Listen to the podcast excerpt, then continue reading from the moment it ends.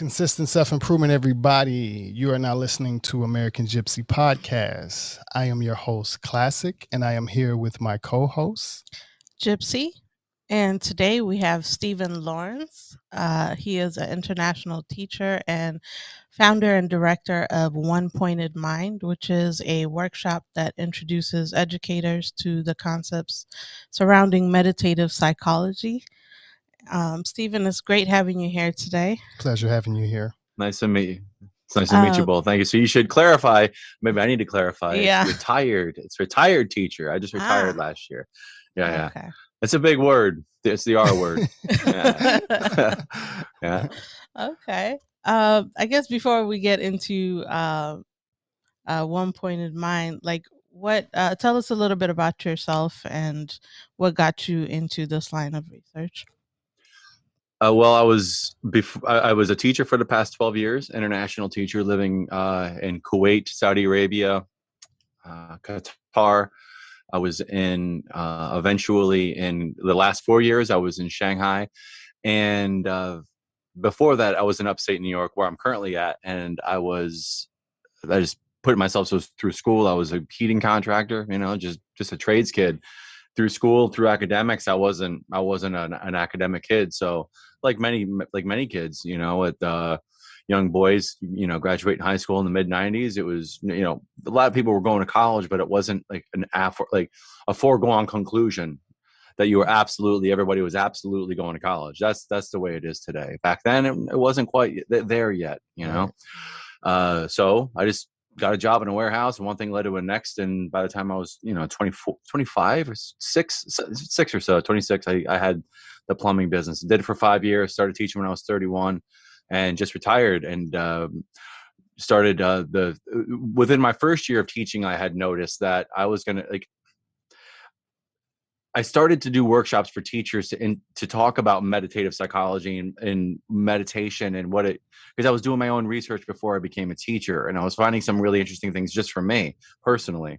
Then when I became a teacher, it was clear with like and I'm saying literally the first day of teaching I needed to do something because the the eh, the kids weren't going to be paying attention. It- eh, some of them weren't, and and I was listening to your podcast that you that you had with Abigail the other day, and that was uh, that's her name, Abigail. Avocado, yeah. Av- Av- yeah.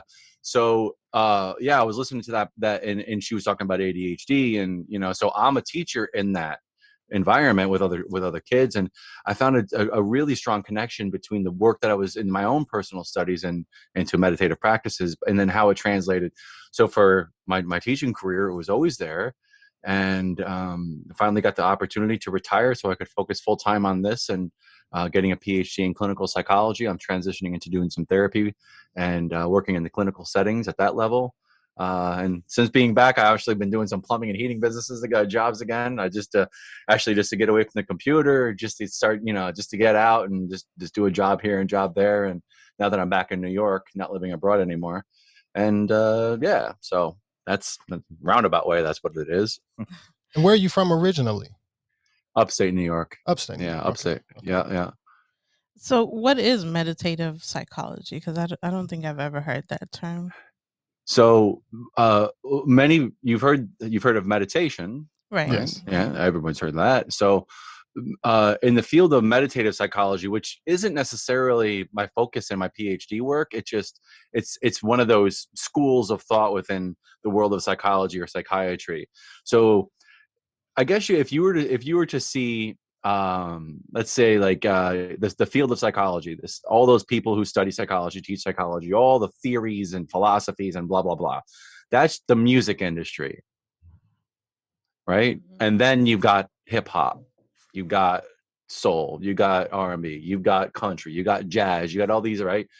And uh, so within these different schools of thought within psychology like a different genre of music in a sense uh, meditative psychology is a, is a is a, is a branch within there that that examines the impact that the practice of meditation has on people's everyday day to day but also the impacts on the mind and what's and, and if and, and if you're looking at trying to say for lack of a better term help somebody or to examine the challenges that somebody may be having or someone's condition or whatever it may be um doesn't have to be a disorder it could be just how minds work how how how I, I'm okay, but I could feel probably a little better. Like, you know, I don't have a disorder, but I, you know, something, I don't know.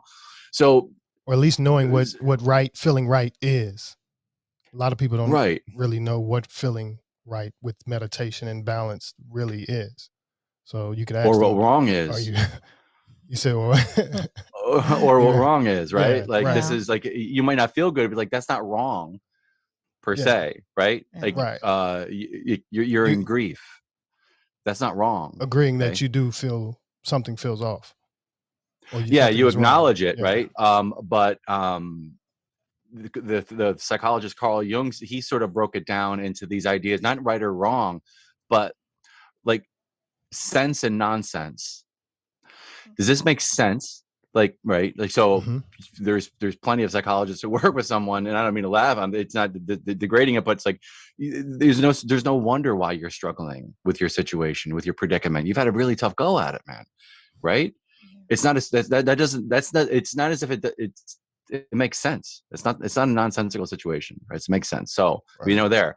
So then when you're looking at engaging somebody in that position to whatever degree in the spectrum it is with any disorder like like like you're saying uh, i'm good i could just maybe feel a little better.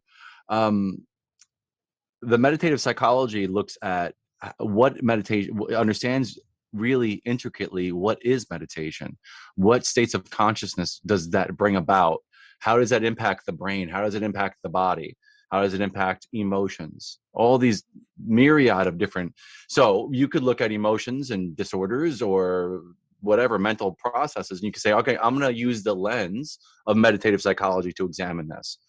I'm going to use a humanist lens to interpret that. I'm going to use this other lens. Somebody writes a song. Willie nelson writes a song. Ray charles did it. It's in now another artist is going to do it. Now another artist is going to do that song as well. So it's the same song it's the same individual but there's different interpretations of what's going on Right. okay if, all right so meditative psychology is approaching this to understand okay what impact could meditation protect maybe have on this particular situation so it's just a way of looking at something not the right one necessarily just a, a perspective So, like, my father is a carpenter, Mm. and I, I can visual. I'm not really a carpenter myself, but even just a little project that I've done, I can visualize how much his brain is has been churning as far as growing up, and how much he can focus on a carpentry job, and how much he can just really care about anything else out there in the world. But my father's never did meditation, and we kind of got into meditation around college. So I grew up in the church, but it, we were taught more prayer. I think I've mentioned this on another podcast, taught more prayer, but not Mm. too much on meditation. To for him, he's been basically, you know, working pretty good. I'm sure as even as a plumber. Before you have you always known about meditation during your plumbing career and now as a plumber, how does it really how is it able to help you? Like if my father, even though he's he just had his 70th birthday and he says the greatest birthday or best birthday he's ever had, if word I was to even try to introduce meditation to him, do you think? Well, we already know that it'll have positive benefits, but how would that work? Or, or how what what kind of improvements do you think that it would have with his day to day as a as a carpenter? Now he works alone right now, does all the jobs on his own. He's been doing it his whole life, so he he gets job after job after job, and he he stays moving. got it He's at peace So- pretty much. Yeah, say say finish go he's ahead he's pretty Sorry. much at peace. Single single guy. Yeah, lives alone, but just something to as another as it, while he's at a happy point in his life, and even to kind of get him to try to introduce meditation. With how would- how how would I do that?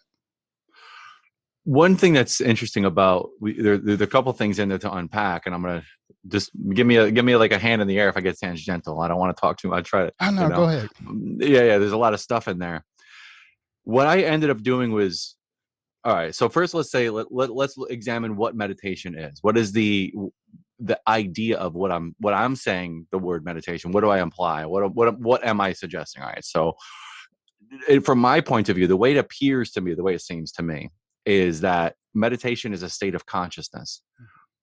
Meditation when you're in a meditative state you're one pointed now there's dials there's levels of degrees of meditation because consciousness like degrees of anger degrees of sadness degrees of love okay? There's degrees of a meditative state.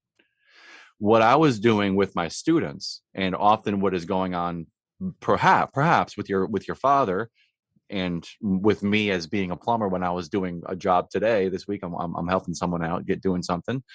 And when i'm talking about a one pointed focus if you can have a one pointed focus you're in it.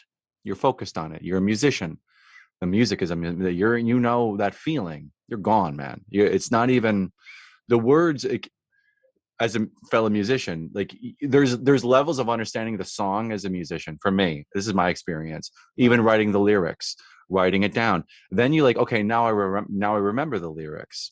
Now i know the lyrics. And then i can let go of even no of, of even needing to think at all about the lyrics. They're just it's all of a sudden the song is over with and i was gone as the channel for that music when it's right. And it's the, that's the flow the state the stretch et cetera et cetera so when it comes to introducing the ideas to your father what's what's interesting is that from my point of view when he's in those one pointed states or for when, whenever we're in those one pointed states i'm just doing my thing and i'm good. Because i'm in it and i'm doing it that's a one pointed state that is in itself a meditation right? What tip now where we're getting uh, where it applies and where it's relevant and and why it's difficult to be in those states is somewhat of what Abigail had mentioned last week, uh, the, the last podcast with some of the challenges that we have just living, right?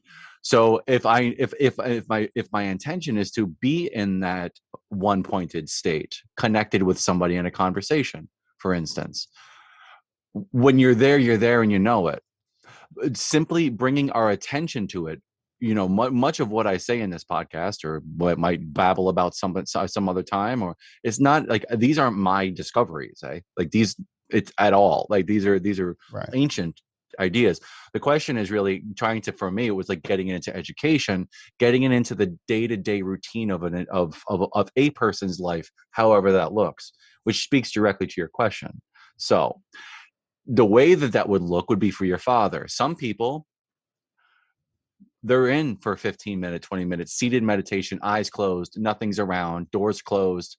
I'm in my seat, as they say. That's that, right? Then there's the other driving a car, one pointed, focused, no radio. You have a conversation with somebody, but you know that's that's that. You know, you know, no podcast, and not not trying to get that extra text out while you're at the right. red light even right? Because it's not absolutely necessary but the mind in the in the that that process is going to engage that. When you the beautiful thing about going into like a meditative state which your father maybe has never experienced before yeah i'm sure he's never. but if i were to guide him or someone was to bring him into that state of stillness within not necessarily just a one pointed focus outside but if you go inside into that state then you start to have conversations about what is that like? What is what is that experience right? And and um not necessarily like is it for me or is it not for me? It's just like how does that look how might it look for me if i was to try to integrate that to, into my day at, at some time right? Yeah. I've just kind of been talking to him more about you know experiencing some new things just at his age. I have a little nice. experience with meditation but it's you know nothing so I could I could say maybe 40 minutes to an hour sitting still is more of the best that I've I got to and I can understand, you know, even once I got past five minutes and 10 minutes and 15 minutes and 30 minutes and yeah, it, it, it felt, you know, different or you could get lost in it a lot more or a lot easier. And it's easier to sit still and sit there and do it. But I know it'll probably be a little tough trying to introduce it to him. I was just curious about you know?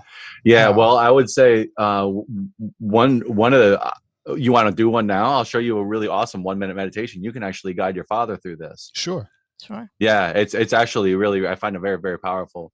Uh and actually what you can do is you'll find us on our youtube channel. It's it's the 5 10 15 right? Okay. so what we'll end up doing is we're going to do a five second inhalation five second exhalation 10 second inhalation ten 10 second 10, 10 seconds out 15 in, 15 out. Yeah. Okay. What I'm going to do is I'll do the count. Actually, I'll do this so I don't. You might hear it clicking, but the last time I did this for someone, I was noticing I was guiding them. My, my count was off, you know, because I had it recorded, right? It was I was having a conversation. I was like, well, that was like 20 seconds. It wasn't 15. No wonder it was so hard.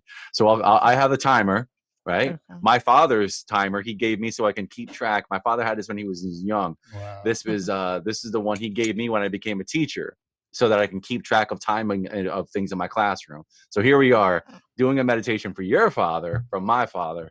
This is dope. All right. So so uh I'll guide you through the process and what I'm going to do is I'm going to you have complete power and control over how much breath you take the whether you stop whether you continue it's all you have complete power and control all right so i'll guide you through to bring your attention to your face to your shoulders and your arms and et cetera, et cetera. so let's do a practice one real quick. We'll do a five second in Mhm. right? So we'll go in. Slow and steady. Four five and out. Steady. No rush. Two one. Okay. That's that. You can breathe. Let, let your body breathe. However it wants to breathe. Now inhale. i'm just in- gonna inhale through the nose, or which do you recommend? whatever you want Okay. sometimes um do the nose. like I usually so inhale nose and good- exhale mouth. sure what um it depends right Yeah. sometimes you'll feel like you want to get like a lot of energy like if i'm trying to uh, it's it's a it could be a mouth breath now there's some suggest and there's some indications perhaps that if you're breathing through the nose it's more of a relaxed breath Okay. and the mouth could be a bit more of an uh, fight or flight kind of trigger I could maybe that. you know like but however i've done plenty of breaths meditations myself where i'm just the, i'm breathing through my mouth. Just because it's what i'm inclined to do at this time right? So it is what it is and however you want to do it complete control right? Um yeah so that was the five in five out. And and i just just watching your mannerisms as we're having this conversation there was a shift gypsy i saw there was a shift uh, a- about three seconds in to the first breath you slowed down after you got the breath in and then at least what i observed it looked like there was a there was a coming down there was a settling right Mhm. you got control of the breath and the calmness right so th- what what we're exploring in this experience is that's our normal state that heightened angst yeah. At least for me, Right? that is. Yeah. That for many uh, right? Because it's that's just in the stress of the days. That's the family that's this that's that that ba, ba, ba, ba, ba. that's just so what what happens is we end up bottle not bottling it in a negative nah, it's just we contain it. Our bodies respond to it. Mhm. because of the adrenaline and the and the subtle stressors that we feel and we'll experience and let's we can if if our conversation goes into that way we can we can discuss that more. So for this you're you're going to notice that as we go through this you're you're the mind is going to start to grab your attention. You're that you're going to notice chatter maybe a voice in the head the the noise Mhm. thinking right? What i'm asking you to do is bring your attention to feeling not thinking feeling feeling it's not in the head gypsy's looking up she's like how do i feel Yeah. I'm like, wait, Right? feeling okay yeah. it's great it's great it's perfect right because what you're you you're not gonna you can't think through it you can't think yourself into it it's underthinking it's actually absence of thought it's feeling Mhm. The nothing. in the center of the chest it's it's your essence it's a you're down you're here hey and you can feel the lungs moving. As you take the breath you'll feel the chest moving. You'll feel the belly and the arms and and right? And i'm going to guide you through. Just keep working your way. So what's going to happen is you're going to get into the thinking am i doing this right? Am i going to make it to the 10 seconds? Maybe i'm going too fast. Well what if i'm going too fast? Well if i'm going too fast maybe it's not right. And he told me not to think of a purple gorilla but here i am thinking of a purple gorilla. Blah blah blah. Right? Yeah. so you're going to notice that. Then what you'll do is when you no judgment here, it's not wrong, it's not bad, it's normal. Mm. Just be aware of the fact that happens and when you can, move your attention back into the feeling with my guidance, with my voice. Keep going, Say with me, Say with me. And then after this, then we can talk about what does it feel like what is meditation? What is a one-pointed state, right? I mm. can't teach you. I can't tell you what a strawberry tastes like if you've never tasted a strawberry. We can't discuss it. All right. So Yeah. here we go. Got it. All right. Here we go. Not a big deal. Don't know. You know. Just got a big old smile on his show. Worry. No, it's good. Here we go. Yeah, just simply close your eyes. Keep it simple. Simply close your eyes. If you want to close your eyes, you can keep your eyes open. No problem. So here we go. We're going to go in for simple breath of five. In, nice and smooth. Four, five, and out. Three, two, one. In. Nice and smooth. You can feel your face, your chest. Eight, nine, ten, and out. Nice and steady. No rush. Use the nose, use the mouth. Doesn't matter. Into your shoulders. Now in for 15. Move down to your elbows and down to your hands. Fingertips to the shoulders. Feel them all. Now out for 15. Nice and steady. You got it. Complete control. Into the chest, into the face, the neck, around the ears. And three, two, one. That's it. Keep your eyes closed. Keep the eyes closed. Let the body breathe as the body wants to breathe. You can feel the center of the chest.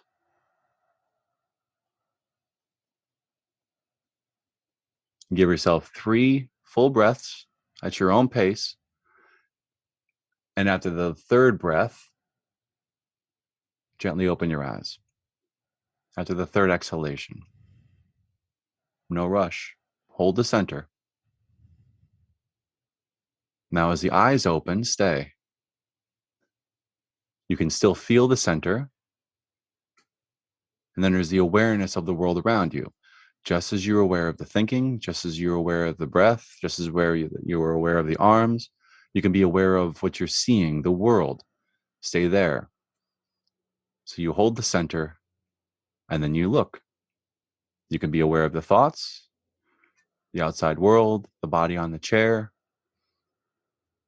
Okay. So, well, that'll conclude the meditation. So, when we're not in that state of presence, stillness, we are typically in thinking. Mhm. And the thinking is typically con- is constructed about it could be a problem, uh, not a bad problem, right?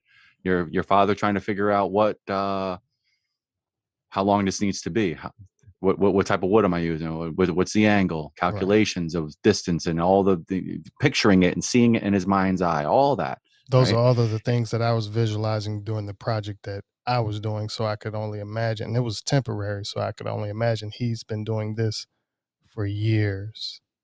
Re- years. Yeah. Now that's we can we can stick with that when we start to talk about doing something skillfully with mastery, and then there's genius and right.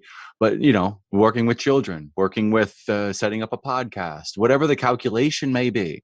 that you're you know, so you're you're not solving a problem a, a, a problem as in a bad thing it's just you're doing something. You're just simply doing something right?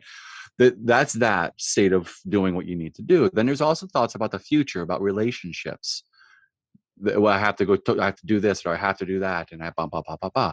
Those th- that that happens in the thinking as well, right? Projected to the future, or the stuff that happened in the past, or that I didn't do this correctly, or maybe I could have done better. Reflection, positive reflection, or regret and you know stress, trauma, whatever it may be, real problems from our experiences from the past.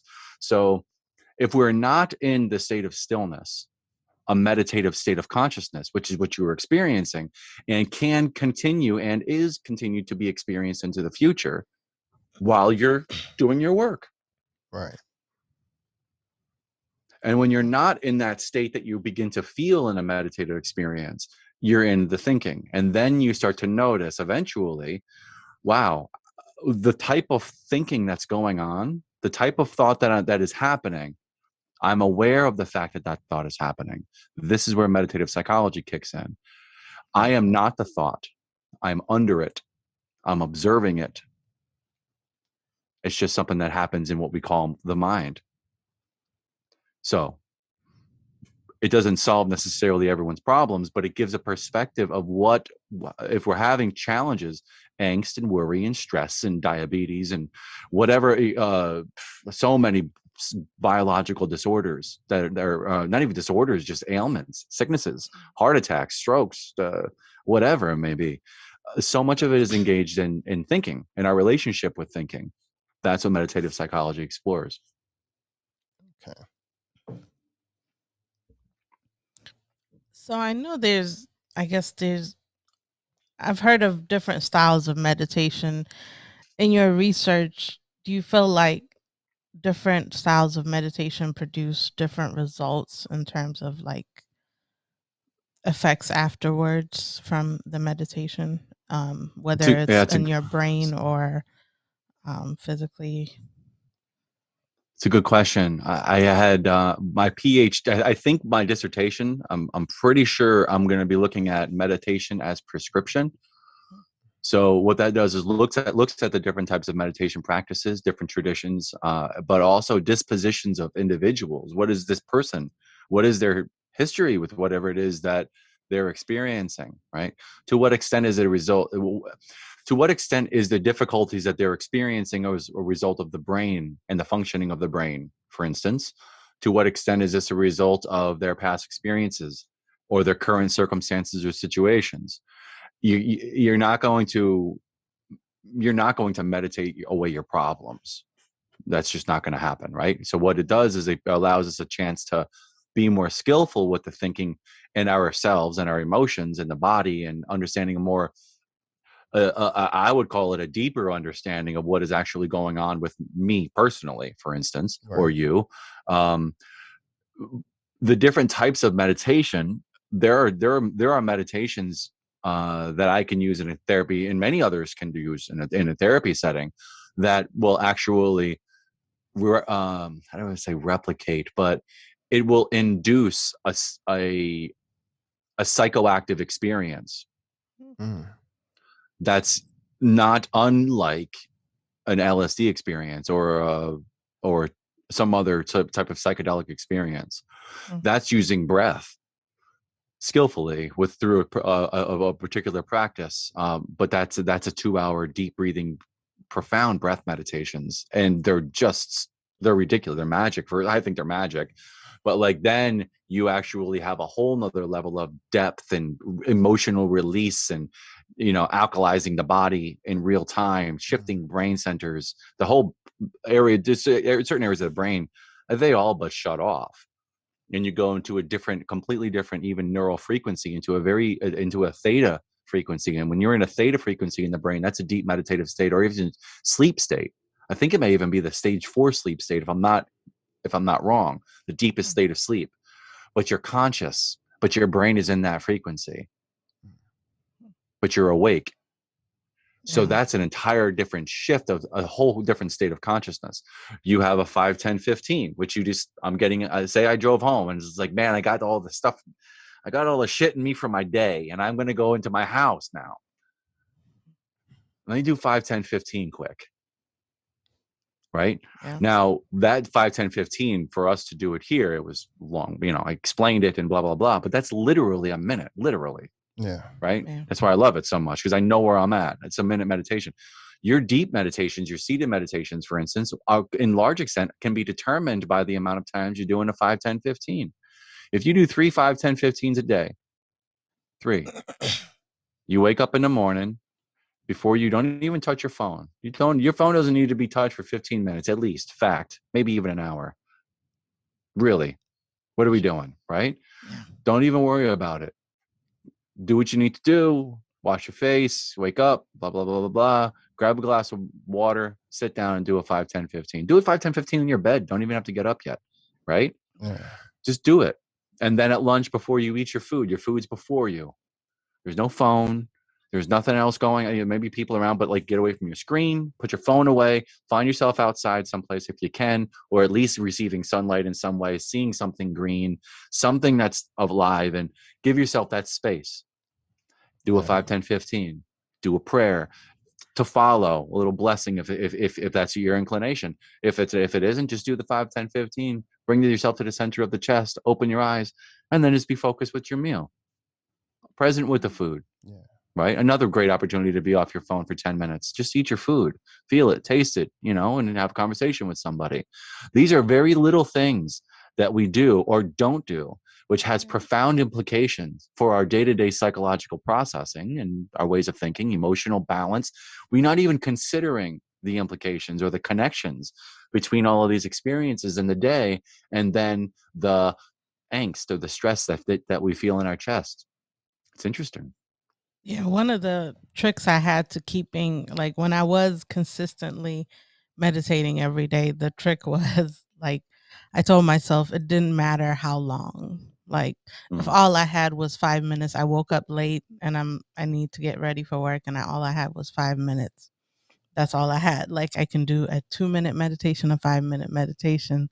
But you I a three second meditation Yeah, three seconds like is fine and you can keep the consistency a lot longer that way when you're just not judging the time just make the any time for it and um i noticed when i did have a gap it's just chaos happened in the brain and it took a few times before i noticed the pattern like it was me not got used to meditating and having a certain balance and then i stopped and then all the chaos started over time You know, I love the analogy of the calm pond. If you throw a pebble on a calm pond, then you'll see Mhm. every little ripple.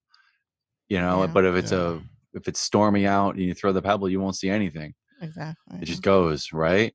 Yeah. So when you when we practice at least the best we can, um, uh, uh just just considering this, just looking at opportunities to be one pointed in a meditative seat, perhaps, but even just going about the day, thinking about it, um, then that's exactly right. Then then when the emotion kicks, then you can notice it when it's happening and you can re- you can deal with it. You can observe it.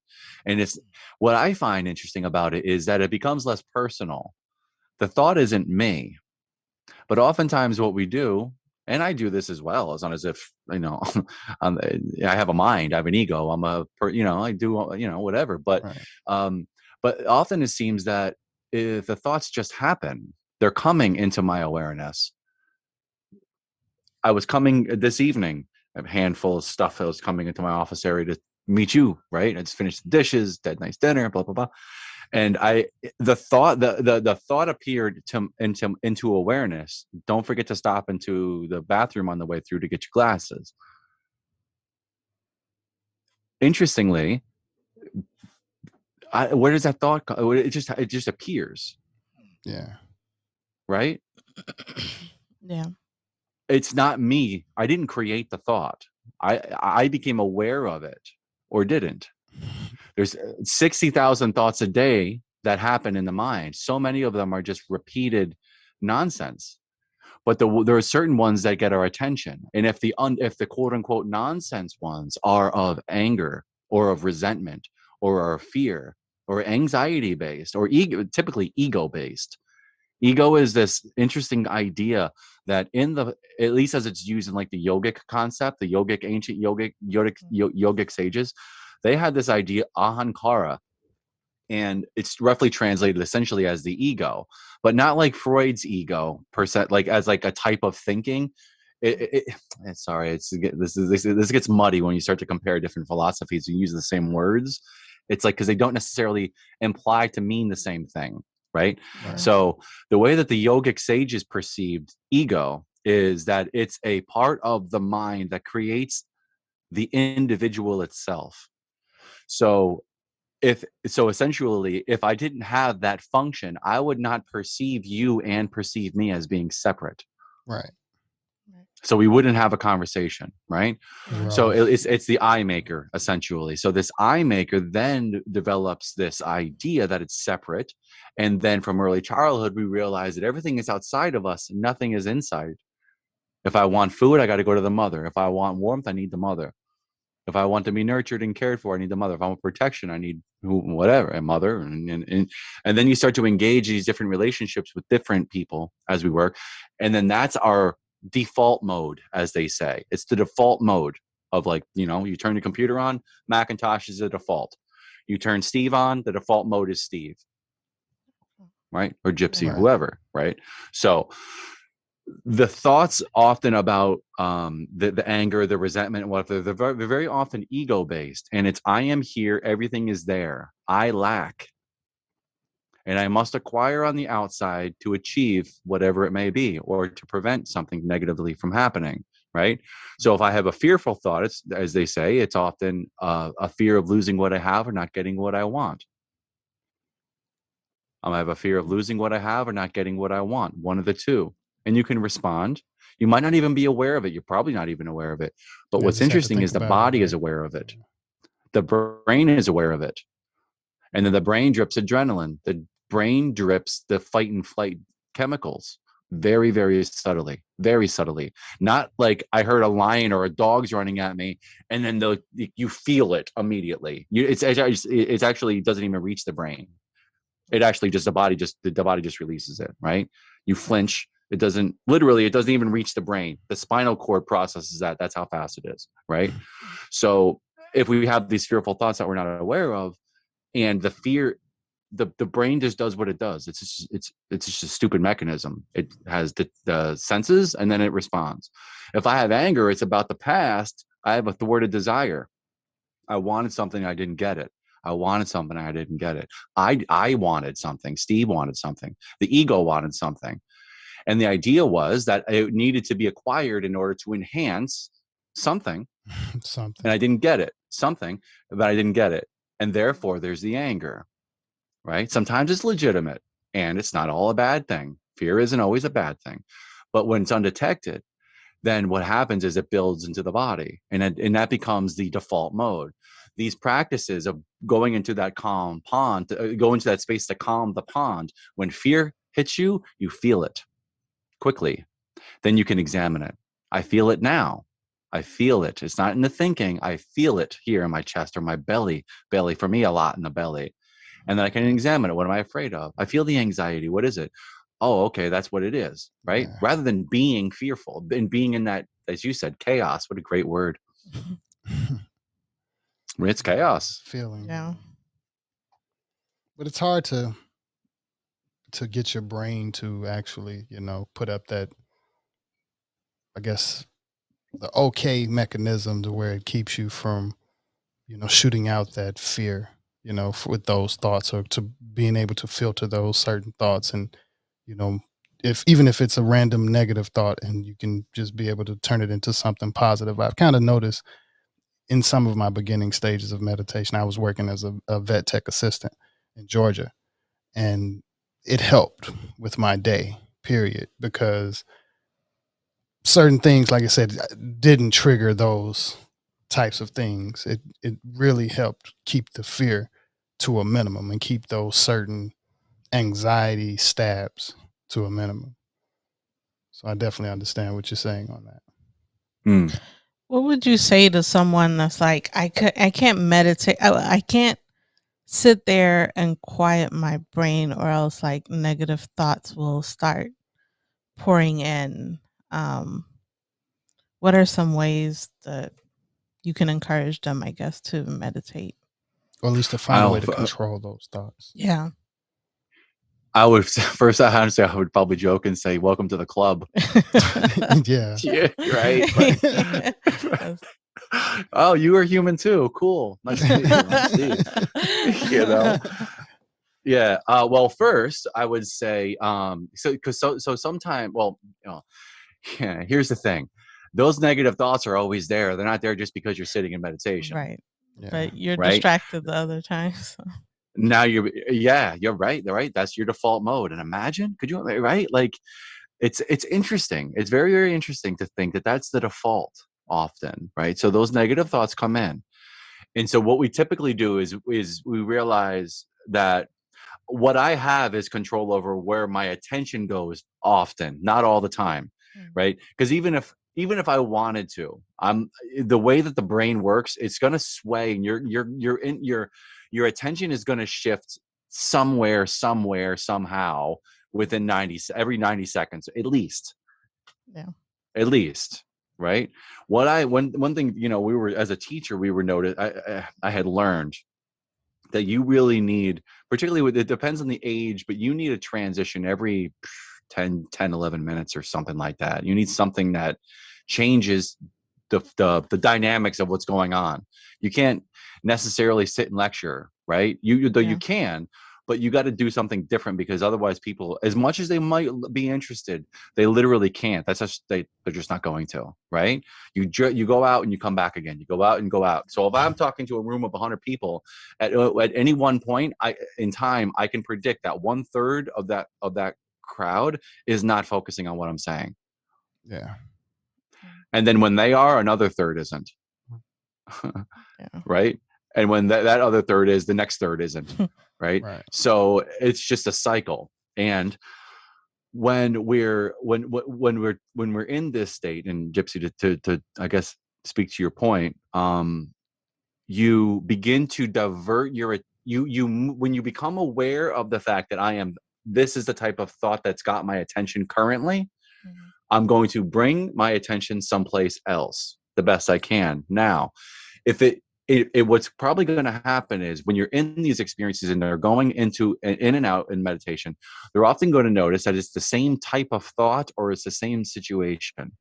And maybe the relationship. There's something that's going on in that person's life and day at that Mhm. time and that's the type of thought right? It could be anxiety about bills or it could be just what do i have to get for at the grocery store? And don't forget Yeah. this oh and then don't forget that and don't forget that and don't forget that right? And that's a grocery store list that's going off in the head. For that person i would say then you need to do a better job of making a grocery list during the week. Yeah. right? So then when it's time to do the, the meditation you don't need to worry about you you don't have to try to hold on to it. You can let it go. Right. So when the grocery thoughts come in you can you can sacrifice as they say. I don't need to worry about this now. It's not something that i need to try and remember. Now if it's like oh don't forget broccoli. Okay well now when i'm when it's when i'm done with meditation i'm going to put broccoli on my list. But don't resent the fact that the thought of broccoli came up because then you're just caught up in the resentment of broccoli. Right. Yeah. So if right? like a, a tip for So- like if that happens when you're sitting there in a meditation and you kind of spiral out of focus any tips for like a good reset how can you you know all right reset and then get back into your focus and move on Let's do it right now. Let's do it right now. The three of us go in for five seconds. Deep. Go in. Don't overthink it. Just breathe in. Four, five, out. Steady, smooth, control. No rush. Nowhere to go. Five seconds does not go quicker because you want it to. Two, one. That's it. Right? Open your eyes back up again and carry on. okay Bang. Right? So to the if, count. if now, like I had mentioned though, often practice is going to help a lot. The Mhm. practice, okay. If you don't get good sleep, if your sleep is off, you know you got a bad night's sleep, the meditation is going to be more difficult.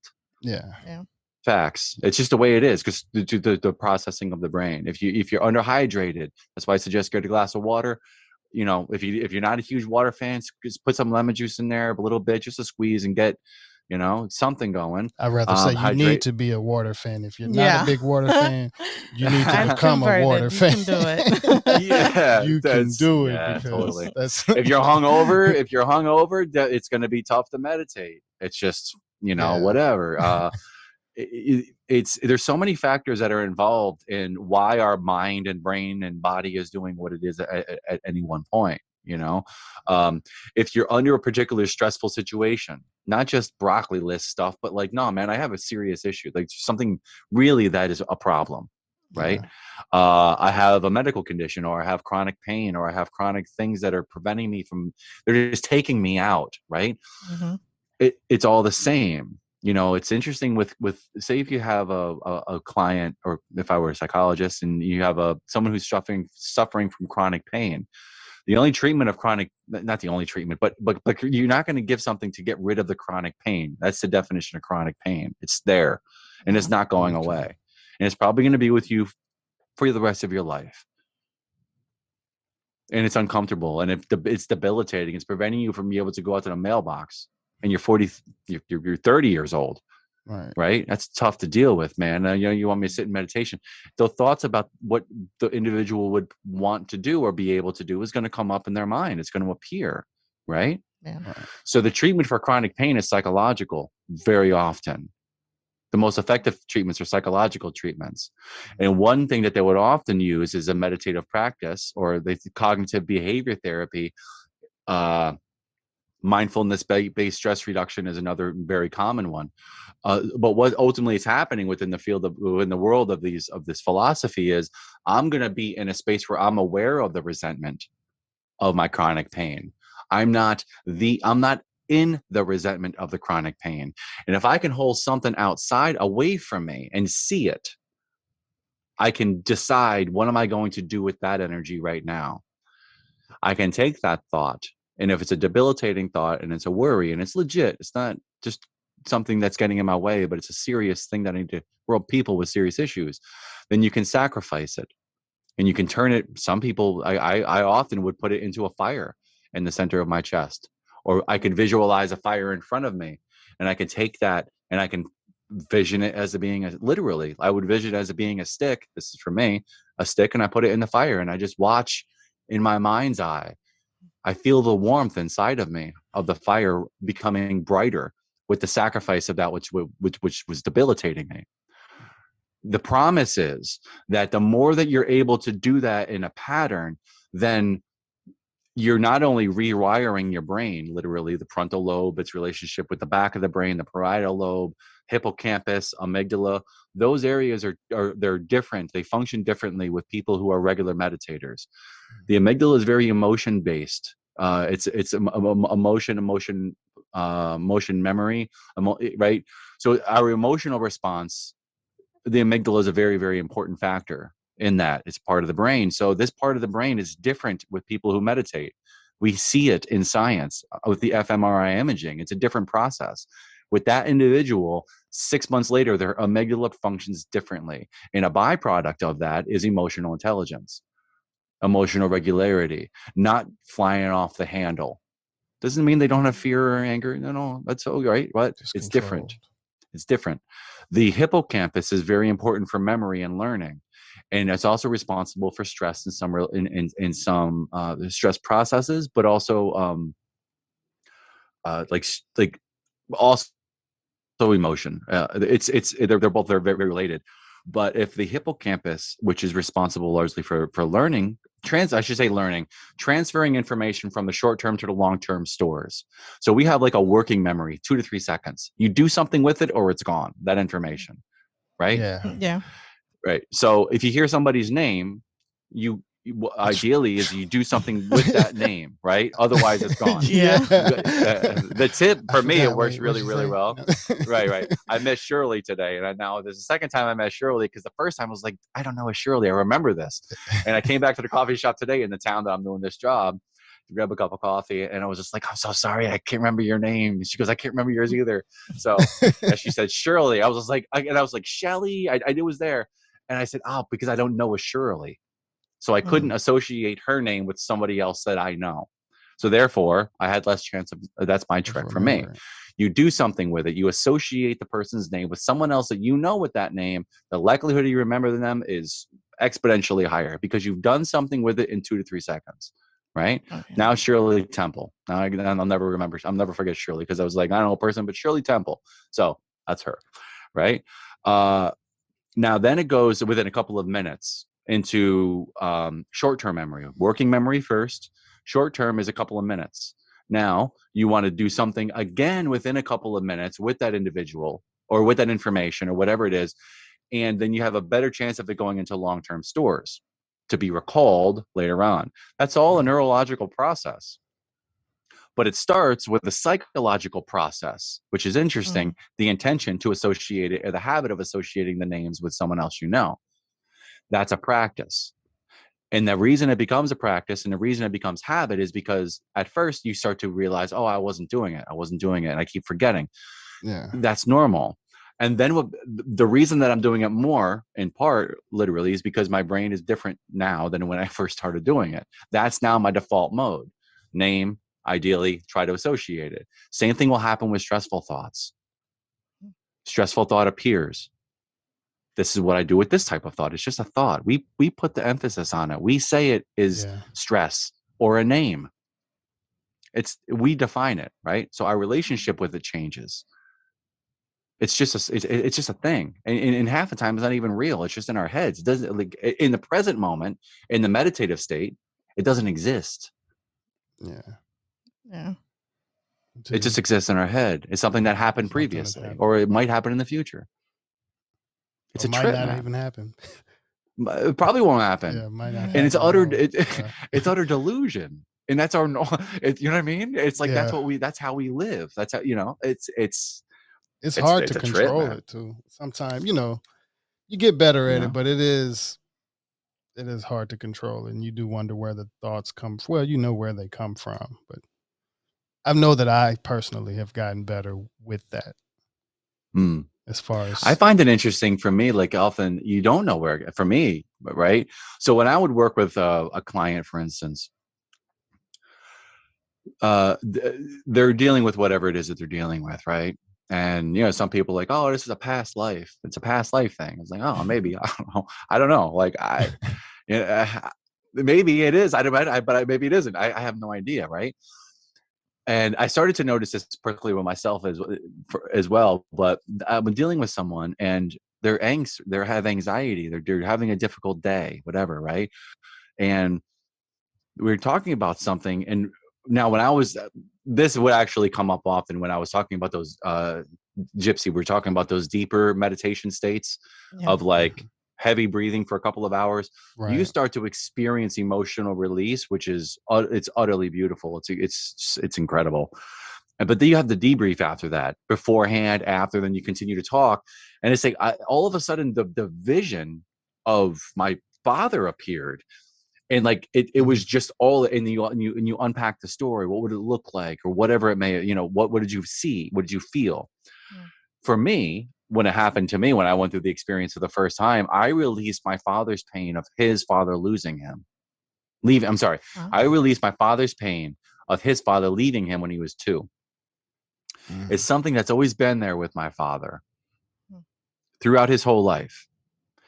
My conclusion was, for me personally, my understanding as it I tried to contemplate it, our parents are blobs, two blobs of whatever they're Mhm. made up of. Take a piece of one blob, a piece of another blob, and you put them together, there you are. Your blobbiness is a result of their blobbiness, right? Now you are born, you have experiences, there's culture, there's upbringing, which you know we have this this uh, there's this idea of epigenetics. Our our our genes are changing constantly. right. They're always changing based on the experiences that we have. This is the root of evolution, right? Right. So I have a lot of my father and mother and but what's interesting is I also have their fathers and mothers and their fathers and mothers and their fathers and mothers. There's something deep within the evolutionary existence of humans. No different than the goose or the pig or you leave a pig out for a few months, it starts to grow tusks. Only within a few months because it's a wild boar that's been domesticated it's Mhm. going to change very quickly. It's crazy. They get hair, the hairy, they, they get uh, hairier really, really quickly, right? They change. So we also change. Our genes change with our experiences. But what was deep within the essence of the, the blob, which was part of me, which is part of my father, was actually the stress and pain of his father leaving him. It's in me, in part. Mm. And to what extent is my depression my depression or anxiety my anxiety? we in the field of trauma. Say again, It's a generational trauma that generational trauma. yeah. Yeah. that's- It's an interesting contemplation. but it's real. In the DNA. Yeah. So when I say like we don't know where the thoughts gets my past life, like it, maybe it has nothing to do with you. Maybe it has to do with more with the fact you got cut off in the cat in the taxi on the way here, I actually do you didn't drink enough water. I actually do watch some um past life regression sessions on um on YouTube. It's actually fascinating how you know Fascinating. they take them back to all the different lifetimes and sometimes they're not even human but it, it's a very fascinating thing and how that helps them with their current life because some of it is tied to i guess who you were in your past life and some of the stuff you went through there that translates to you smoking cigarettes in this lifetime or something weird. yeah, or, or, like some sort of stressor, right? Yeah, weird uh-huh. personality uh, traits or something like that. Yeah. Or inclinations or yeah. dispositions, you know. Um, for me, being a teacher, uh, it's not a decision. It's a I am a teacher, right? Yeah. Mm. Like a musician's a musician, a mother's a mother. It's just what you are. Yeah. So the question is like, to what extent this gets into those.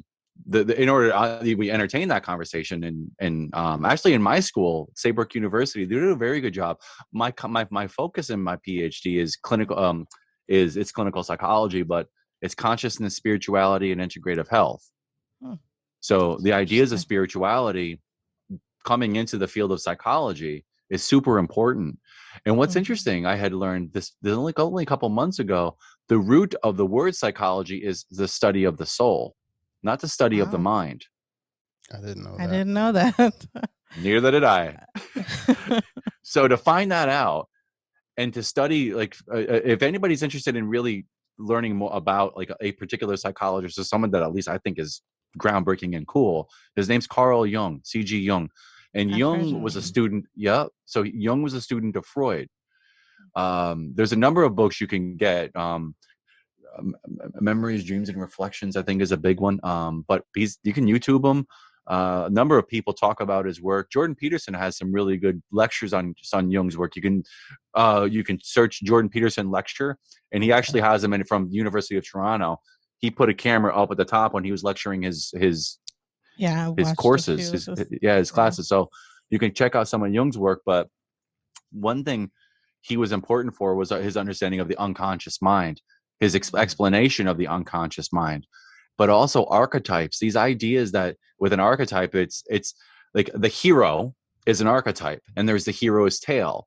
In any hero's tale you always see the same story right? They're they're they, they're call to action. They reject mm-hmm. the call to action, but they have no choice after a while. They have no choice. They they have to do it. It's like they're calling, but there's something existential that's a threat that if they don't act, something more serious is going to happen.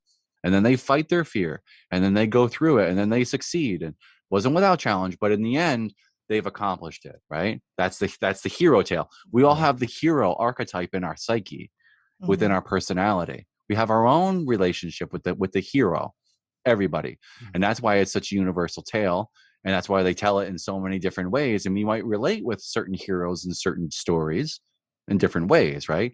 Why they mm-hmm. they say it's important that the hero is represented in, in as many forms as it possibly can be. But the other side of the hero, as Jung would say, with the shadow, is the victim. Hmm. So there's a victim mentality. I'm not a hero, I'm a victim. I'm mm. threatened and I'm beat down and I'm prevented from being able to be a hero by something outside of me, some sort of systemic system. Something's preventing this from happening. So if you're stuck in that victim shadow structure within the psyche, within the thinking, that's the default mode. That's how you, that's the lens through which you see everything as a victim, not as a hero who sees a challenge who will overcome it. It's very interesting. And then there's the mother mother and there's the, the, the shadow mother the overbearing mother is the shadow of the mother archetype right yeah. the evil uncle is the shadow of the father archetype and you see these in these stories right so in the in the in those ideas i love it with the past life I, those those conversations there it's interesting because they'll look at those we're working through those archetypes over and over and over again yeah mm-hmm. I like how everything is starting to integrate now. Like things that were only in the spiritual realm is now coming into the science and other things. So even with quantum physics, they're discovering a lot of different things now that's used to be more theories and yeah, it's pretty interesting how everything is blending together. Well, I think in order to understand things, at least for me anyway, it's it's like you have to study those those other realms. Like you know what I mean? It helps us to, to mm-hmm. connect the dots so in psychology we it, it started it, the the basic principles were you know there was a world of biological processes and we know things are going on in the brain things are going on in the body therefore a type of thought will arise right or what i say and what i do is a result in part to biology it's also in part to culture and our upbringing right? We do what we do partly because of culture and society, mm, right? And our relationships with other people. You know, this guy's an idiot, so I have him responding like, you know, whatever. Yeah. You know what I mean? Someone's eh, you're responding, so and then uh, or someone's beautiful, and therefore you respond in that way. You know, whatever it may be. Um, and then you also have like the they, they say the, the ideas of the of consciousness and thinking, right? Mm-hmm cognitive processes. So they would study the mind and cognitive processes. And now the fourth pillar that's coming in is the spiritual element. And the idea is ultimately we're all spiritual beings.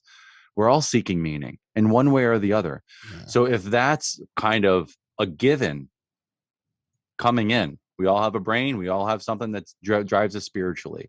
Does it mean we have a soul? I don't know. Does that right? But there's still, if nothing else, there's a drive towards something of beauty there's a drive towards the unknown. There's a curiosity about and we have our own relationship with it and how we all want to define it. Do you think that the like the hero's tale and the victim um characteristics or behavior is something that you're born with or something that's developed in the youth and you kind of grow into and become that? I think yes and. Yes and. You're definitely so the way that Jung would break it down, what he would say, we have all these archetypes, a whole bunch of different types, right? All these different ones, and the hero and the victim are essentially the hero is right. When the hero appears, the idea is that the, where they have the archetype, that that type of um, that, that that happening within the mind and within the person, particularly the personality, you're going to have the shadow automatically.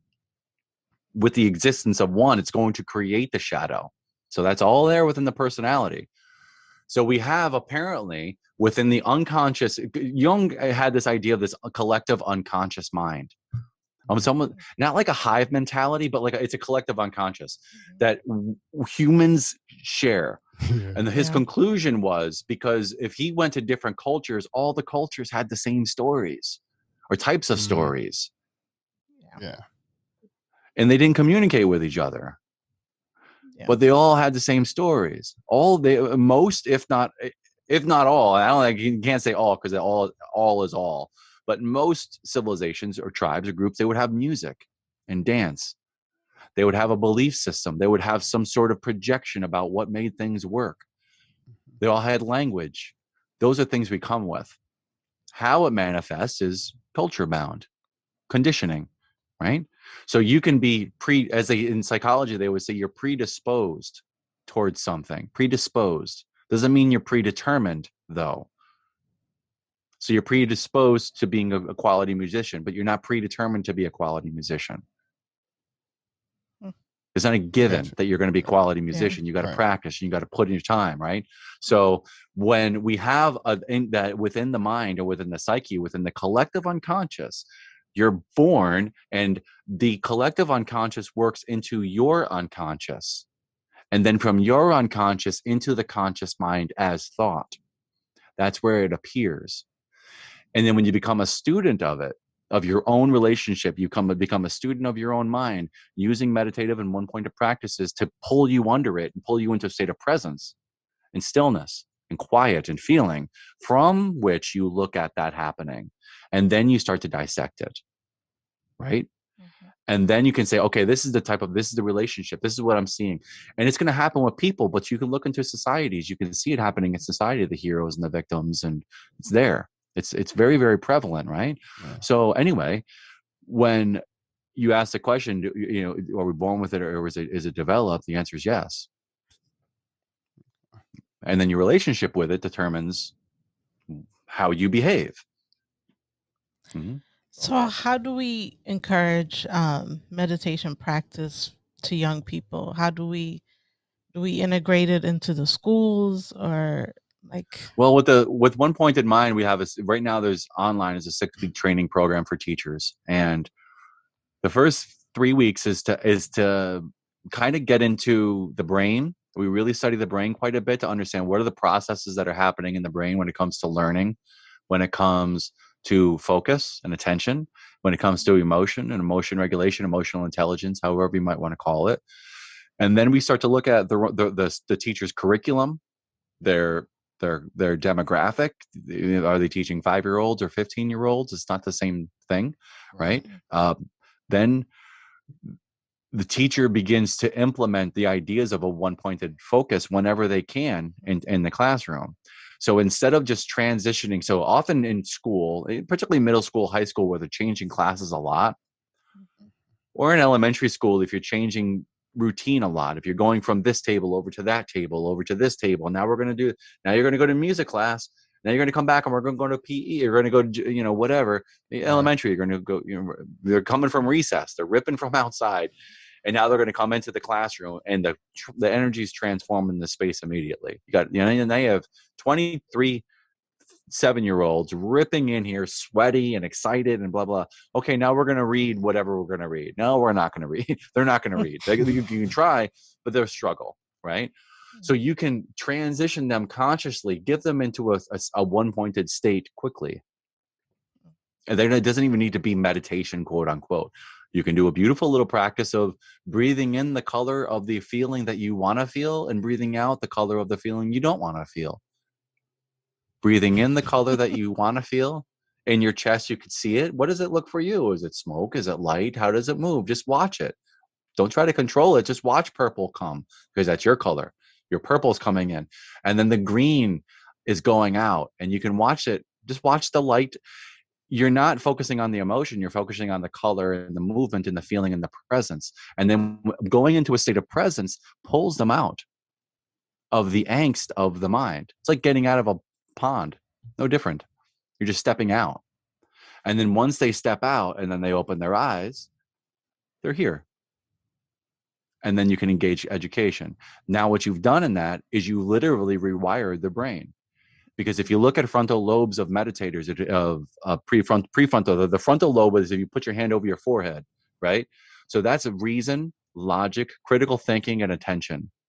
The parietal lobe behind the base, basically in the back of the brain, not the cerebellum, but the back of the brain, that's transfer of information and knowledge. The parietal lobe in the in the in the in the frontal lobe, they find in certain types of meditation over periods of time, regular, nothing nothing fancy. It's just putting yourself in a one pointed state of meditation. Mm. The connection between the frontal lobe and the and the parietal lobe are increased. There's more neural processing and more neural connections the hippocampus changes the amygdala process is different so you're literally when you're putting yourself into a meditative state you're changing the structures of the brain which then change the processes of the logic and thinking in the mind they're interdynamic one impacts the other which impacts the other Sorry. I said I wish you had a, a, diagram or a chart to where you could show us the parts of the brain. uh, yeah. But I'll have yeah, to I watch wish. it back and look at I it. have I have the PowerPoint. You want to get no, no, yeah. uh, I got PowerPoint. I'll definitely check it out. Yeah. right, right. But it's uh it's it's it's a cool thing. It's it's a really interesting conversation. And then the, the teachers make it their own we have uh the week five they get an opportunity they, they can study a, an area that so um, uh, uh, Avril, uh, I keep Abigail. Name. Abigail. Abigail, yeah. She would probably go to ADD or ADHD if she was mm-hmm. taking the the one pointed mind six week training program. Okay. And I have literature and there's resources that we provide for someone who would want to do that. They want to focus on depression or bipolar, leadership, whatever they might want to focus on. Week five is where we provide resources for them to you know search around a little bit. Uh, but it's it's all the way down to reconstructing your classroom for the for the teachers maybe restructuring their home and and the environment that they have got. How many people's couches are every the living room is everything's focused around the television.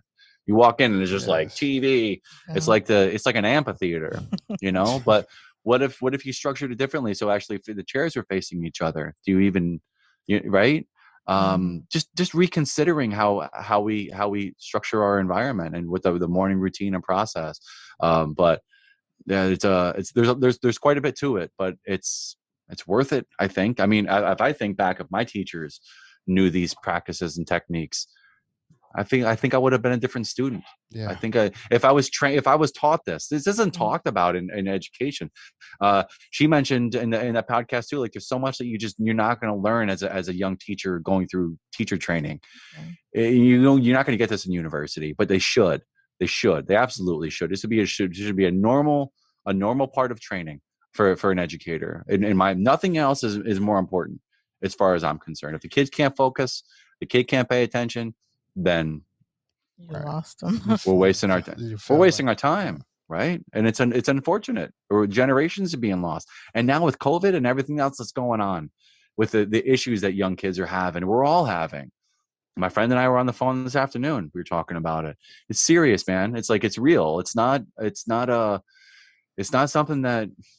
I don't know. It's not something to be to be dismissed. I don't think it's just too important. Yeah, it's definitely uh, going to be a lot of psychological trauma behind this whole thing, and meditation will be something that a lot of people will have to, as far as really be prescri- prescribed eventually, Yeah. because Especially the kids. yeah. Everything changed for them. Like school is not even, even normal in a lot of places right now. breaking uh, screen addiction is going to be an all-time challenge. Yeah. week four of our program week four we talk about uh, i was noticing this is so my master's is in technology integration. My undergrad is in social studies history education. Then i got a master's and taught graduate graduate classes for teachers to, to integrate technology to elevate learning. Mm. and i had it's actually really funny that uh, like it didn't take long actually where i developed a, a, a workshop where i started to teach. I went to athens. I did some other leadership conferences for students and whatnot. It was it was called striking the balance where i recommend and suggest we need to pump the brakes on the use of technology in education. Pump the brakes. Because mm-hmm. often what we're doing is we're simply replacing the technology or we're, we're let me say this we're introducing a technology that all but replaces paper. You don't gain mm-hmm. anything. It's just now not on paper. Yeah, it doesn't mm-hmm. enhance the learning. It's just now you're just doing this right? If you're using technology to enhance learning in some way then nice okay? Mm-hmm. But all too often we're not.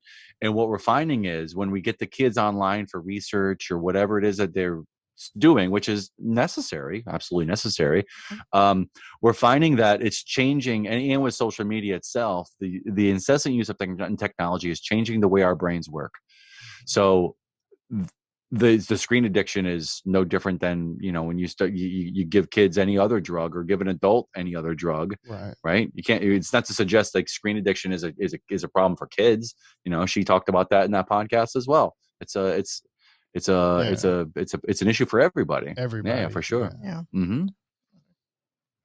I'm glad I don't get a lot of phone calls. yeah yeah but, but what's interesting you know it's it's it's that same instead of going to the breath you just go to the phone. Yeah. but it's looking Yeah. for the gratification it's looking for the stimulation. So the the, the screen addiction in, in, in many ways is actually a chemical it's a chemical addiction that we have to the hormone of the excitement or of the trigger. So when we're triggered by something and not necessarily just likes but we get it we get it with likes we get that we get that that feel good hormone. That's analogous actually it's not anything analogous it's the same drug we get for love and sex it's the same hormone the same neurotransmitter Mm. and amongst others, right? Right. So when we see that, we see that YouTube video that's like, oh, this is this is going to be a good one. We get that it's a it's a- it's a it's a it's a physical addiction. That's what we're seeking is the drug. So the question is, what do you do to replace that and to break it? And it's not an easy answer. It isn't at all. Um, but culture is a big one. You know, your family's culture, you- particularly for the kids. You know, like, yeah, so many stories that I've had with parents dumbfounded by how much control the kids have over their own technology. Oh, yeah. It's I don't- oh yeah, that tough is, now. I just don't understand. because even you know i've had family where they're struggling between like do you introduce like the ipad to them early on or you know i know family that didn't want to introduce technology to the kid but then realized that they see benefits in the the learning that they get from the technology but then it's like where do you draw the line between like I guess screen addiction and like getting value out of the technology. It's it's kind of hard now cut trying off to decide times. as a parent. Yeah. Yeah, you just got to manage those cutoff times very, very well. You guys are parents. Well, no. I, I have a daughter oh, wait. that's Yes. basically Yeah. an adult, so Uh huh. yeah, you know, for us, um, uh, how old are you guys? I'm 43. I'm 38. right. 34. 34. Huh? I was Yeah. that was a general question, Gypsy. I wasn't asking you directly, but you happen to answer it. no, I'm I'm not uh I'm she's- not one of those but I people think you guys, care. you guys are you're yeah. So I'm not that not that much. I mean, but even, you know, like even even those eight years difference that we may have, it's it's not nothing. And the and and and, and I'll only say that because it was such an interesting change culturally for us in the West Yeah. and many other Mhm. people as well. When you get in into the into the you know, the, the introduction within within the mid '90s of social eh, late 90s right like i don't know the exact dates and things like that but the internet was around just as i was coming through high school anyone behind me that was normal completely normal middle school we didn't have it it didn't exist so we were doing card catalogs and library blah blah blah for me it didn't Mhm. exist right and then in my early tw- in my late teens and early 20s then facebook started to pop up and what's this about and blah blah. i'd already established my sense of identity my personality my my interpersonal dynamics that was already established long before that stuff came around right now what's happening is these kids inter their interpersonal dynamics are established in, Oh. on a screen on those not in a face right? Not with the eyes not with the movement of the mouth. So that matters a lot um a lot man and and how we develop uh it's it, it- it's on and on. It's it's just it, it goes in it goes in complete circles. That's a podcast alone which still wouldn't suffice to understand the complexity of the of of what it all is.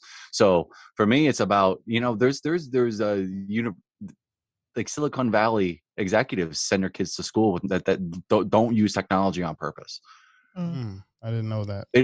because they understand. Yeah. they know darn Yeah. well and and uh, many of them also and i know this firsthand knowledge of with my own family who uh, family member who is a google uh he's in california but he's up there and brilliant kids brilliant utterly brilliant my my my, my cousin she was borderline genius going through high school just crushed right? Uh meanwhile i, I was a plumber i became a plumber. So so um but she married a guy and he's they go they're they're executive he's an executive and their their kids very little technology. If any many of them like you, during the week there's no technology. And then the Mhm. weekend they get a couple of hours to do their games and whatever and that's it. You play you do puzzles you read you draw you do whatever do something right what that the difference is is that it requires your active engagement and your your it's it's tangible and it's kinesthetic not screen so when i started to do the plumbing jobs this, these past couple of weeks just to help some people out i found it very interesting because for the past six months i've been working on the computer completely Mhm. getting OPM running, you know, my PhD work and blah. It's all, you know, everything's online, emails and social media posts and interviews and cutting stuff down and making movies and it's all there. But when I got out and I started to do the plumbing again, I was just like, God, I absolutely love this. First of all, I'm speaking to people Yeah. face to face, which was really weird how that was noticeably foreign but beautiful. And like I all of a sudden I, I was just like, oh my God, I I love people so much. you know, it's like I love people so much. But then I started to actually put the parts together and start to build the, the systems and you know and and everything was just like, oh man, I miss this.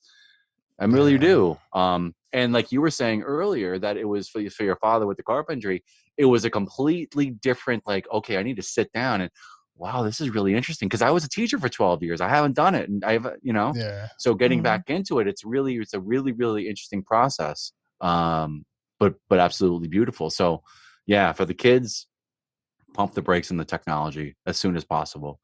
Not evil. It's not evil. Just Yeah. let's think about it. Let's just, just think about Just it. a you know, swap that's out. all I'm Yeah, saying. trying to get a good swap out and get them out into nature a little more and keep that outdoor. Just you know, yeah, Yeah. away from technology. There's a balance with everything. Like I'm I'm a I spend a lot of time on the computer because I'm a web developer by day.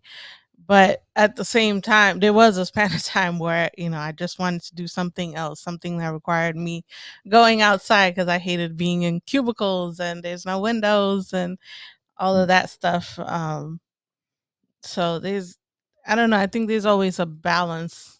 Um, because I in my spare time I do everything outside, like hiking and rock hounding and snorkeling and doing different things. So like there's a balance um that you have to have with technology in general.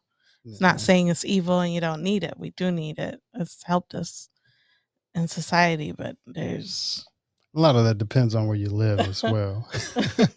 How often It you does. get outside. yeah. Mm-hmm.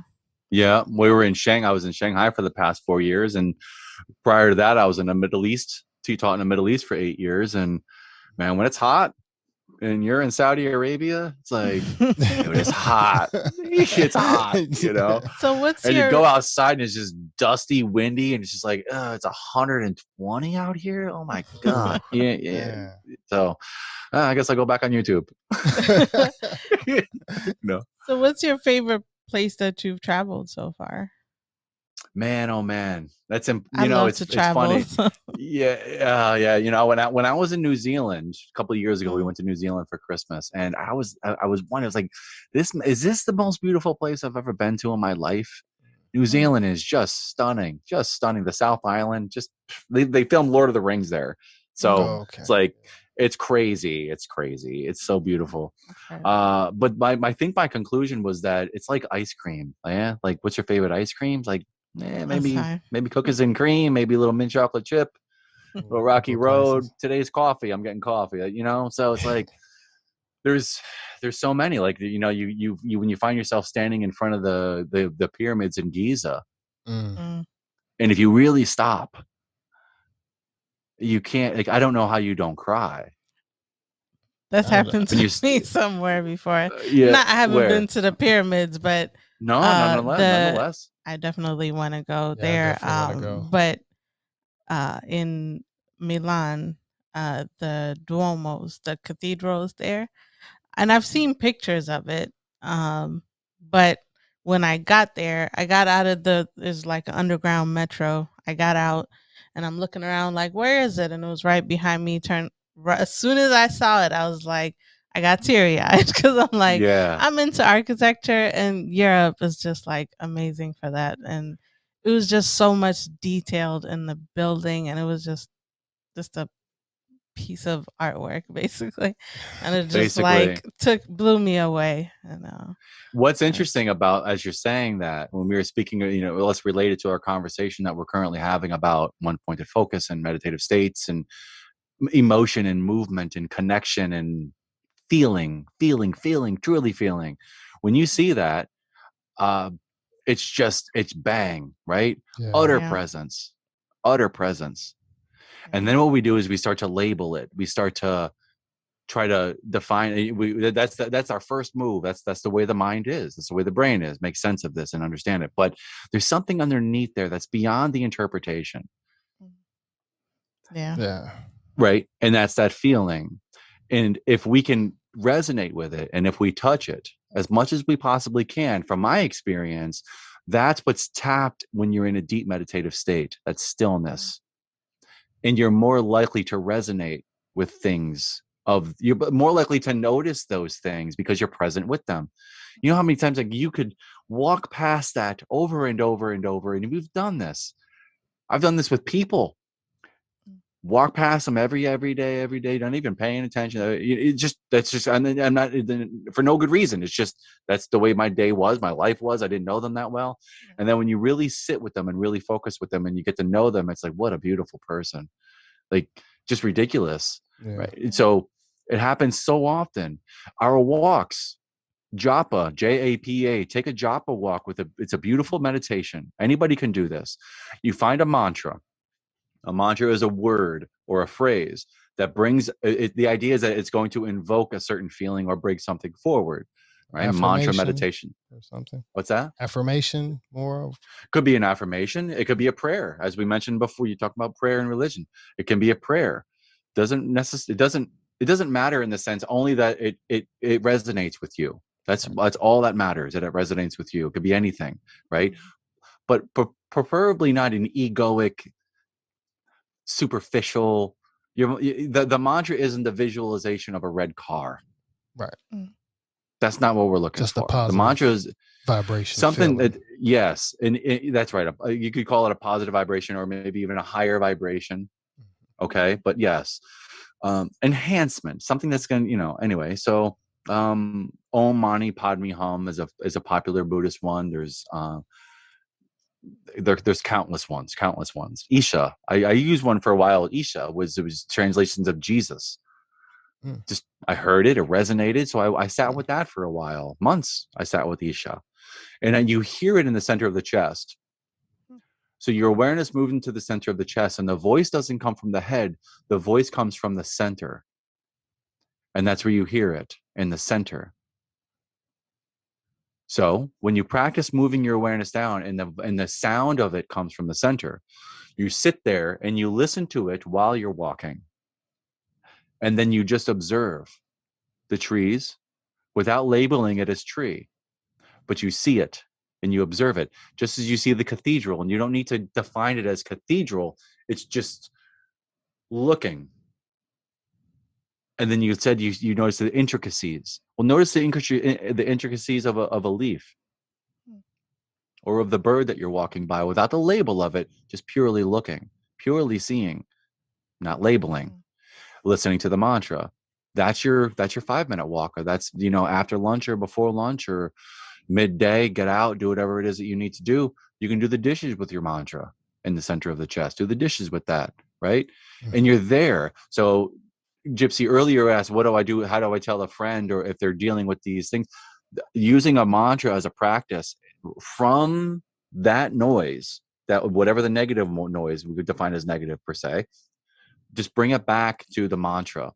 Just keep coming back, and then the more you you divert. The another analogy they use is uh, like a river. If you're trying to divert the movement of the water of the river, if you take your finger one stroke at a time, you'll eventually reroute that river but it's only a little bit of water and then as the more water runs the water will begin to dig its own trench. And then the water will ultimately divert from the current river direction to the new river direction. Same with thinking same with thought and you're talking about years of work from my experience years of work but anything worth losing any, the only thing you have to lose is worth losing from my point of view. I don't think you lose anything with meditation. no Yeah. Absolutely nothing. Get a lot of peace of mind and understanding for me. It's just the Mm. consistency, being able to consistently do it. Yeah. So if you focus on the idea from me, but the conclusion ultimately was if I can put myself focused on the ideas of just being one pointed, that's a, that that can help me a lot. That helped me a lot, you know. And I couldn't call it meditation because I was teaching in the Middle East at the time, and and if I used the word meditation, it was in Muslim countries, and there was negative connotations with the word. Wow. I was gonna ask actually, like you're going around the world and and teaching this stuff, and it's like, uh, do you find that some cultures are already equipped with the information or have certain a culture that helps them understand it a little bit better, or do you feel like certain countries received it a little bit better than others? Yeah, it's tough to generalize. Yeah. I would say uh, it's, it's it's a trap that we can find ourselves into with with in, in, in not to discredit your question because it's, it's it's it's a purpose. It's a great question. What I had found with the Middle East, the Middle Eastern countries, um, particularly with Muslims, that were they were more disciplined to say like they would do their prayers. I had seen, um, from my point of view, and many it's not an original thought, but prayer is a meditation. Yeah. But you can also be in a state of prayer where it's an egocentric prayer where I am Yeah. here and God is there and everything's outside of me. You're not going within to commune with God or godliness or that experience, the divinity. Go in and commune with it and feel it inside. That's a different prayer and it's a different state. So from I thought it was really interesting that they do the they do the the, the their prayers, the typical Muslim prayers, five times a day. And living there was cool because you hear the call to prayer in the mosques. It echo, you know, they, they send it out even, you know, whatever, 4 a.m. It's the prayer going out. The micro, megaphones, man, they, bla- they blast it. They blast it. So, uh, if I was wondering, boy, I wonder what how my life would change if I if I meditated for five minutes a day, five times a day, Mm. or if I meditated five times, five minutes a day Yeah. what my life would be like like how would i change and that devotion the commitment to that's very interesting as well the ritual of it the practice of it it doesn't need to be ritual in the sense of the uh, the ritualistic religious practice, right? Because really, Mhm. religion is a is a way of life. It's a set of practices. That's Yeah. the religion, right? And then a belief system. Often, religious uh, religion is built upon a belief system, which you get deities and gods and practice. You know, whatever you're supposed to believe, you're supposed to think this. Well, within that, you also get behaviors and actions, ritualistic practices practice of, of, of, prayer before food. It's one of the things I've learned to greatly appreciate is a quick little just just close your eyes and just st- get, find your stillness in your center before you eat every time you eat every time you eat and once it becomes a ritual and a practice you find it has a lot of really beautiful benefits. And if somebody were to find themselves in communion with god in prayer and feeling a sense of love and, and connection then awesome. But you can still feel that when you're going through the process of like having a little still session before. I like stillness sessions. I also call them stillness sessions as a teacher as well. Okay. find a little stillness session and just just get your center uh, and you can get the benefit of that as well the same benefit as someone who's praying to god being grateful for the food you know mm. don't get me started on gratitude yeah, I'm definitely grateful. Gratitude is one of my favorite hashtags. Yeah. Yeah, yeah. Yeah. that's powerful man getting into the brain that's a beautiful thing about what happens in the brain when when you're when you invoke a, a state of gratitude yeah. Before you end your meditations or before you move on from whatever it is that you're doing you tell yourself your your, your final intention is to is to bring the awareness of something that you're grateful for anything right? It changes everything. You go from a sense of lack to a sense of of fulfillment of fullness. Yeah. just and it's crazy man. It's just a thought. And it changes your biology. It changes your sympathetic system parasympathetic system you, you know? And these are these little beautiful little things that you can do and try to integrate. Yeah, I've actually started.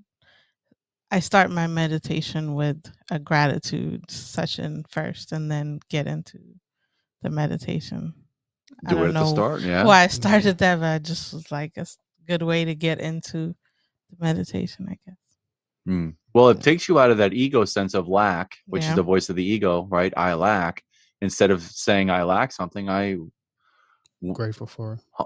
be grateful for them. It's a, it's, it's, you know, it's fulfillment. It's, full, it's fullness, right? Yeah. Fullness. Yeah. It's been a great talk with you. We're not going to hold you too, too long. And- I was gonna say before um, you go, uh, tell them where they can find you and uh, your program. All right. So you can go to the onepointedmind.net. The onepointedmind.net is the site for the teacher training program. It outlines it, you know, the prices and it's, it's all it's all there. We're building the YouTube channel, the One Pointed Mind. Uh, one pointed is hyphenated for the record. Uh, Instagram got the One Pointed Mind. It's all right. I'm getting I'm trying, you know, but like you know, I, I, I Yeah. we're a startup you know they just retired from teaching so we're getting that rolling uh the, the whole social media thing's a whole nother that's a whole nother ball of wax getting into all of that but linkedin you can find me on linkedin we can communicate through linkedin steve lawrence the one pointed mind on linkedin as well um yeah reach out Well, it's been a pleasure talking with you, and I appreciate you giving us your time and consideration and being on the podcast.